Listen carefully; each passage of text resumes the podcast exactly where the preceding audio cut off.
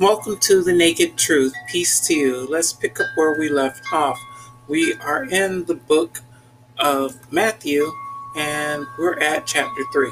So let's pick up from there. In verse 1 In those days, John the Baptist came preaching in the wilderness of Judea. So we've been introduced to John the Baptist as a relative of Jesus, his cousin, who um, is sort of the opening act for Jesus' ministry, and saying, Repent for the kingdom of heaven is at hand. So that's the message John the Baptist was coming with, saying that repentance is the is the primary thing as Christians we should be focused on, and it's also the same message Jesus began his message, his ministry with, that repentance is vital to Christians, and yet you have people like a previous leader who says he never repents, and yet there's a whole group of people, millions, who follow him, who claim to be Christians, they call themselves evangelicals, but it has nothing to do, it seems, with anything that Jesus taught at all. And yet that's who they have anointed as their leader, almost as if that's their savior, who doesn't repent. And Jesus and John the Baptist and John the Baptist is opening with that as the uh, number one thing uh, that people should do repent. That means recognize that when you've done wrong and uh, apologize for it, whether it's to uh, yourself to someone else to God Almighty, whatever the case may be. Repentance is necessary. For this is he who was spoken of by the prophet Isaiah, saying, The voice of one crying in the wilderness, Prepare the way of the Lord, make his paths straight. So the writer, uh, or at least the one relaying the message of Matthew to us, is letting us know they believe John the Baptist is the fulfillment and his message and ministry is the fulfillment of a, a passage from the Old Testament, a verse uh, uh, from Isaiah, that's an Old Testament prophet, chapter 40, verse 3, which sort of pre uh, foretold or uh, um, prophesied of the coming of the opening act, the one crying in the wilderness, and uh, saying that uh, preparing the way for God Almighty for the Messiah, Christ Jesus, as we know him, uh, to come. Now, John himself was clothed in camel's hair with a leather belt around his waist, and his food was locusts and wild honey. So uh, that lets us know what his diet was. It was beyond vegetarian, beyond vegan, beyond uh, carnivore. It was locusts, which are bugs, and wild honey. Locusts are basically like grasshoppers and wild honey was what he would eat, letting us know that's a very unusual and strict diet. Then Jerusalem, all Judea, and all the region around the Jordan went out to him. So large crowds were were um, coming out to him to hear what his message was, and were baptized by him in the Jordan, confessing their sins. So not only were they listening, they were actually doing what it is he told them to, to uh, repent and be baptized see. But when he saw many of the Pharisees and Sadducees coming to his baptism, he said to them, Brood of vipers, who warned you to flee from the wrath to come? So he let them, he's saying a couple of things there.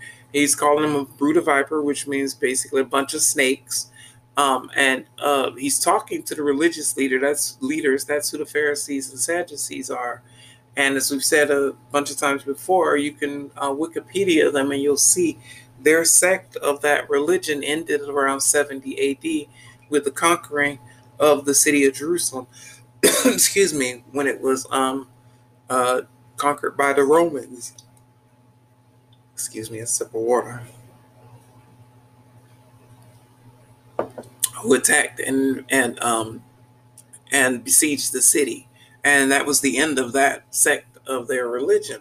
But the last thing he says that there's wrath to come, meaning God willing, not on us, um, true actual believers, but on um, uh, the generation of people who are supposedly looking for the coming of the Messiah, but ended up rejecting and crucifying him, and then the ones to come after, the generations to that followed.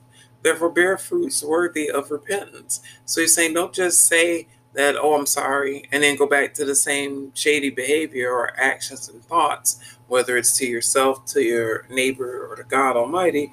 But um, do things, that's the bearing fruit part, that show you are sorry, that show you are repentant, that show you have had that change of heart. And do not think to say to yourselves, we have Abraham as our father. For I say to you that God is able to raise up children to Abraham from these stones. So he's saying, don't lean on the fact that you may uh, be related to Abraham, that's an Old Testament patriarch, um, by blood, you know, uh, bloodline, and following and leaning on that promise that Abraham got that uh, his, descendants would be as the sand of the sea, and and that that would be enough to get you into heaven. Don't lean on that at all, whether you're from the Hebrew bloodline of them of Abraham or from the Muslim bloodline of him, or should I say, uh, uh, Arab, uh, Arab bloodline of him, because he had both. Um, he had lots of side pieces and wives. So um, don't lean on that. Don't think that's going to be enough to get you into heaven. And even now, the axe is laid to the root of the trees. Therefore, every tree which does not bear fruit is cut down and thrown into the fire. So he's saying the, the crunch time is right now um, for them, with Jesus about to make his um, the start of his ministry apparent. But also, it's for us even now to realize that tomorrow is not promised, that the time to repent and recognize our wrongdoing and get right is right now. Because uh, you may not make it to tomorrow and then it'll be too late. The axe will be to the root of the tree, meaning you will be cut down. And then what are you going to do? And then if you don't repent, he's saying you may end up like that tree tossed into the fire. I indeed baptize you with water unto repentance but he who is coming after me is mightier than I, whose sandals I'm not worthy to carry. He will baptize you with the Holy Spirit and fire. So he's saying that as as uh, enthused as they are to hear John the Baptist and get near him and his message and even be baptized, he's letting them know Jesus, the one coming after him, is mightier than he's mightier than us all, and that he's on he's next level. And um, he's the one that's going to actually baptize us or uh, uh, join us into the spirit or if you reject uh, join you into the fire. His winnowing fan is in his hand and he will thoroughly clean out his threshing floor and gather his wheat into the barn but he will burn up the chaff with unquenchable fire. So uh, john the baptist is making it clear that jesus is going to be a separator. He's going to be just like the winnowing fan will separate the chaff from the wheat, blowing away the waste and letting the the valuable remain. So the same way in the same way Jesus is gonna blow away the waste and carry them away and let the valuable, the true believers, the Christians, his children, our flock, remain. And um, the ones that get blown away are going to end up in that unquenchable fire. Uh, then Jesus came from Galilee to John at the Jordan to be baptized by him. So now even Jesus himself is going to be baptized. So I think that's a message to us uh, followers, believers, even now, that baptism is something that should be pursued. Not that it's absolutely necessary for salvation, but if we're going to follow the example examples Jesus sets for us with his words and his actions, then baptism is one of the examples I believe we should follow. And John tried to prevent him, saying, I need to be baptized by you, and are you coming to me? So John was recognizing that Jesus is the greatest, the greatest of the two, the greatest of us all. He's recognizing he's the Savior, and that the baptism he seeks is the one that Jesus can provide into the Holy Spirit.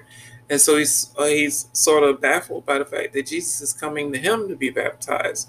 But Jesus answered and said to him, Permit it to be so now, for thus it is fitting for us to fulfill all righteousness. Then he allowed him.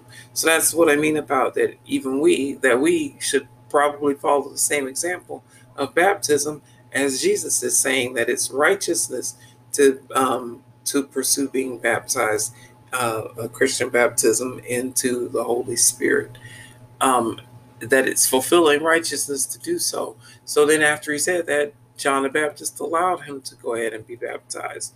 When he had been baptized, Jesus came up immediately from the water, and behold, the heavens were opened to him, and he saw the Spirit of God descending like a dove and alighting upon him.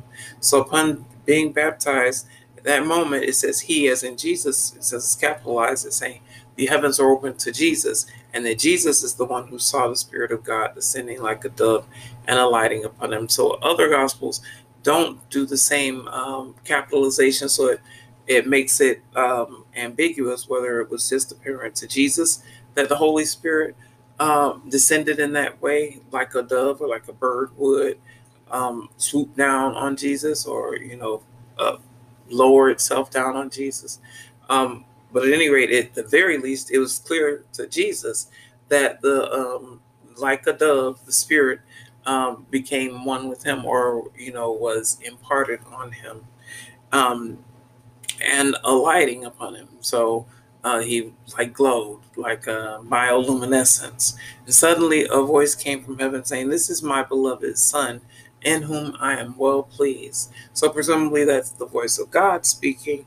Um, but Jesus says in another place, this voice um, did not come because of me um, when he talks, when he addresses God, God the Father. So it's not clear whether the voice they're actually hearing is actually God's voice or a voice, it's the message of God sent by some other voice. Whatever the case may be, it's an acknowledgement here that God's recognizing Jesus is his son, the Savior, the Messiah, that the whole generation, the whole of creation is supposed to be looking forward to and then embracing for salvation. Um, so that seems to me that that's what's being signified by the voice that came upon Jesus's baptism. So that actually is a short reading because we haven't actually gotten into the Gospels uh, yet. Um, and that's the end of this reading for today. I appreciate you checking it out with me and hope you'll join me again.